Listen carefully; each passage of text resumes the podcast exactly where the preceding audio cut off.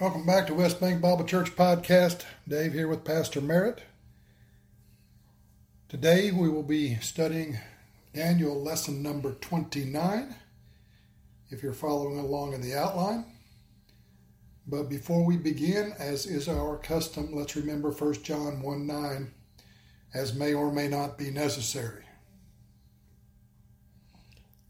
All right, let's use the provisions that God has provided for us because we are all sinners and uh, in need of fellowship in order to be taught. And uh, that comes from simply citing homologeto in the Greek, naming the sin that God the Holy Spirit shows you and then you're cleansed of all sin in your life since the last time you asked forgiveness, which is what we're doing right now. So, David, take over. Point one Daniel lesson 29. Last week we exegeted Daniel 2, verses 35 to 40. Before leaving verse 40, I want to give you several summary points with reference to the Roman Empire. First, let's look at the expanded translation of Daniel chapter 2, verse 31 through 40. What you saw, O king, was this. There before you stood a great statue. The great image was awesome in brightness. Its colorful appearance signified several future glamorous empires. Its form was terrifying a symbol of the great power of the empires to come. The golden head represented you, O king, as ruler of Chaldea.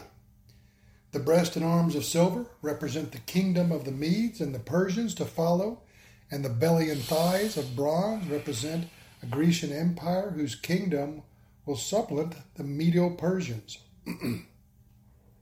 the legs of the image were made of iron, representing the Roman Empire, and the feet were made of both iron and clay, representing the revived Roman Empire. Then you saw a large uncut stone rolling down a steep grade. It struck the base of the image, and the iron and clay were smashed into many pieces. The stone represented Jesus Christ in his second advent role. As a result of the stone striking the image, the iron, the clay, the brass, the silver, and the gold were broken into pieces, and a great wind blew them away. Not a trace of the shards could be found, and the large uncut stone, a representation of Jesus Christ, became a great mountain and filled the entire earth. His rulership was recognized by all the nations of the world. Now, my king, with reference to what you dreamed, I shall interpret it for you. You, Nebuchadnezzar, are unique, for the God of the universe has given you a remarkable kingdom, a kingdom of glamour and military power. God has given you authority over the entire earth. Yes, O king, you are the head of gold. But after you shall arise an inferior kingdom consisting of the Medes and Persians, and after this kingdom, another one shall arise, the Greco Macedonian kingdom of Alexander the Great. And then the Roman Empire, a fourth kingdom, strong like iron, shall break and subdue all things. The iron empire shall bruise all peoples, especially my people Israel, who are under divine discipline. Pastor Merritt, what we got? Last week we gave you a secular view of the Roman Empire from the Grolier Encyclopedia. Let's take a further look at what is said of the empire's ultimate demise. Quoting now, at its height in the second century, that is the second century AD, the Roman Empire extended from Britain and northern Europe along the Danube into Anatolia, which of course we know today now as Turkey, and as far as the rivers of Mesopotamia. It included more people and territory than e- excuse me any previous empire. The empire centered on the Mediterranean, that is the Mediterranean area, or the Mediterranean Sea, you want to be more specific. Once more, there was peace throughout the empire. It was safe to travel the great roads which had been built for that purpose. The Adriatic divided the Roman Empire both culturally and linguistically. The Koine Greek was the language of those countries east of the Adriatic. Latin was the primary language of those persons living in the western portion of the empire. In Africa, Africa and Anatolia, Roman nomads began to re- rebel and demand for independence became quite commonplace. Beginning in the third century AD, Germanic peoples increased their pressure on the western and northern parts of the empire. Some Germanic tribes were admitted to frontier districts of the empire as buffers against more violent tribes beyond. In addition, various Germanic tribes were recruited for service in the Roman army, but their service was masked or masked the fact that they had not completely absorbed Roman culture and, of course, Roman laws. Increasingly, this subtly altered army intervened in the selection of emperors and other assorted actions. All right. Meanwhile, successive waves of barbarian tribes attacked the empire in force. Faced with mounting disorder, Emperor Diocletian, who ruled from 284 to 305, divided the empire into halves for easier administration. His partition officially recognized the profound cultural differences that had gradually developed in the later empire of Spain, Gaul, now France, and the central Danube plain prevailing. But in Greece, Egypt, and the eastern provinces, Roman garrisons remained a minority among the Greek speaking majority. The legions maintained an uneasy peace which was punctuated by occasional wars with the Persians or unsuccessful revolts such as the rising by the Jews in Judea in AD 66 through 70. In Syria and Palestine, a new religion, Christianity, arose out, of course, the tradition of Judaism.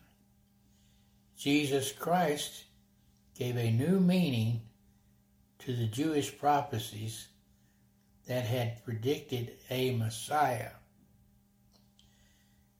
Scant Jewish sects interpreted these scriptures to mean that the Messiah would lead the Jews to political freedom. Accordingly, they resisted Roman rule. Jesus, however, insisted that the promised kingdom not be an earthly one, urging submission and love of friend and enemy alike. Jesus rejected the Pharisees' narrow interpretation of Jewish laws was the vogue.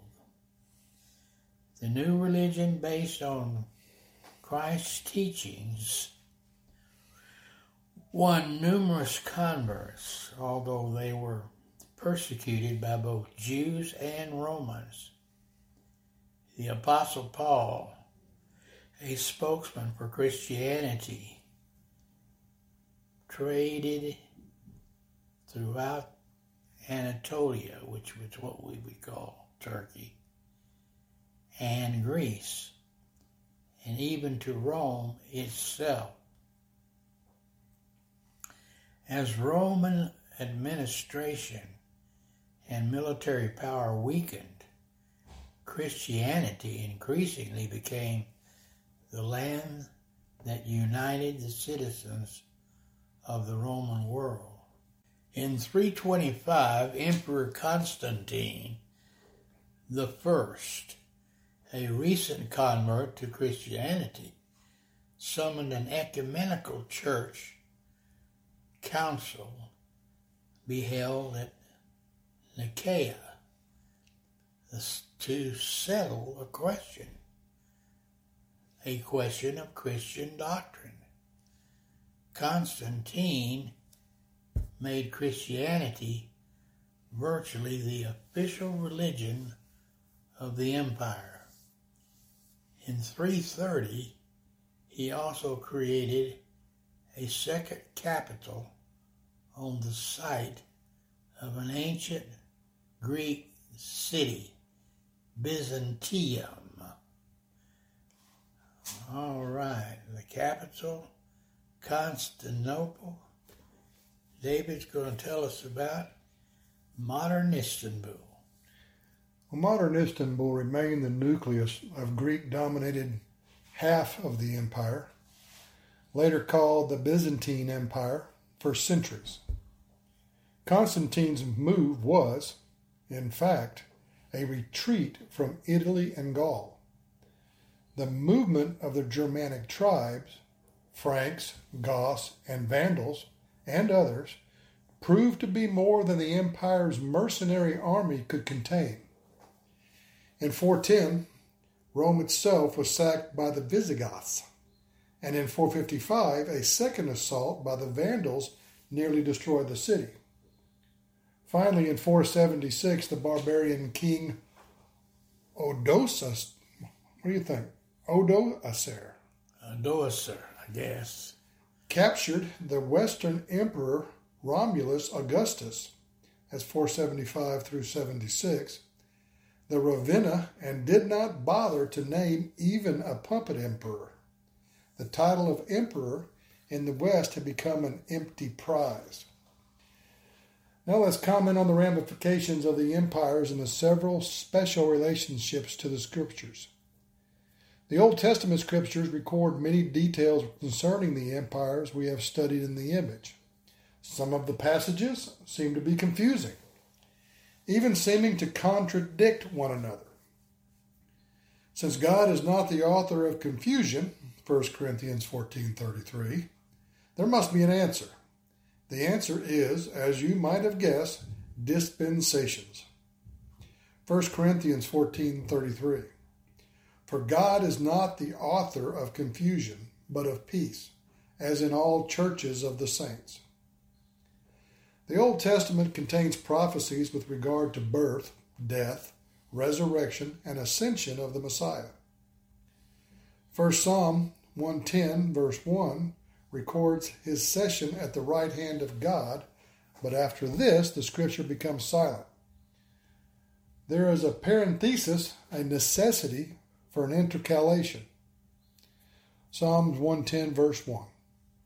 The Lord says to my Lord, Sit at my right hand until I make your enemies a footstool for your feet. The Jewish age was dramatically interrupted. The mystery of church age must begin and end before the Jewish age can be resumed and terminated. There is virtually no teaching in the Old Testament with regard to the church age. When any Old Testament prophecy deals with coming events, it skips chronologically the church age and then resumes the passage with information concerning events in another dispensation, either the tribulation or the millennium. Between verses 40 and 41, we have such a parenthesis. And there, if you're following along, we have a chart, of course, which starts with Adam and then through Abram and Jesus. And then you have the church age, followed by the rapture, second, second advent, and the great white throne. Daniel 2:40 and 41. Finally, there will be a fourth kingdom, strong as iron, for iron breaks and smashes everything. And as iron breaks things to pieces, so it will crush and break all the others. Just as you saw that the feet and toes were partly of baked clay and partly of iron, so this will be a divided kingdom yet it will never have some of the strength of iron in it, even as you saw iron mixed with clay. The church age existed as a part of the plan of God, but it is not mentioned in the Old Testament. Other examples of this are found in Daniel 7, verse 23 and 24, and then chapter 9, 26 and 27. Daniel 7, 23 and 24 read, he gave me this explanation The fourth beast is a fourth kingdom that will appear on earth. It will be different from all the other kingdoms and will devour the whole earth, trampling it down and crushing it.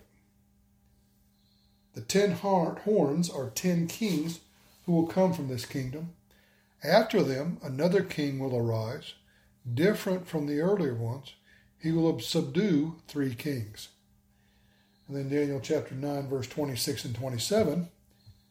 After the 62 sevens, the anointed one will be cut off, and I and will have nothing. The people of the ruler who will come will destroy the city and the sanctuary. The end will come like a flood. War will continue until the end, and desolations have been decreed. He will confirm a covenant with many for one seven. In the middle of the seven, he will put an end to sacrifice and offering. And on a wing of the temple, he will set up an abomination that causes desolation, until the end that is decreed is poured out on him. And then Daniel eleven thirty five and verse 36. Some of the wise will stumble, so that they may be refined purified and made spotless until the time of the end. For it will still come at the appointed time. The king will do as he pleases. He will exalt and magnify himself above every god and will say unheard of things against the God of gods. He will be successful until the time of wrath is completed, for what he has been determined, been determined must take place. Let's take a look at Isaiah chapter 61, verses 1 and 2. The Spirit of the Sovereign Lord is on me, because the Lord has anointed me to preach good news to the poor. He has sent me to bind up the brokenhearted, to proclaim freedom for the captives and release from darkness for the prisoners, to proclaim the year of the Lord's favor and the day of vengeance of our God, to comfort all who mourn, Since AD 70, with the destruction of Jerusalem, the Jews have been under the fifth cycle of discipline. They are scattered throughout the earth for the duration of the church age.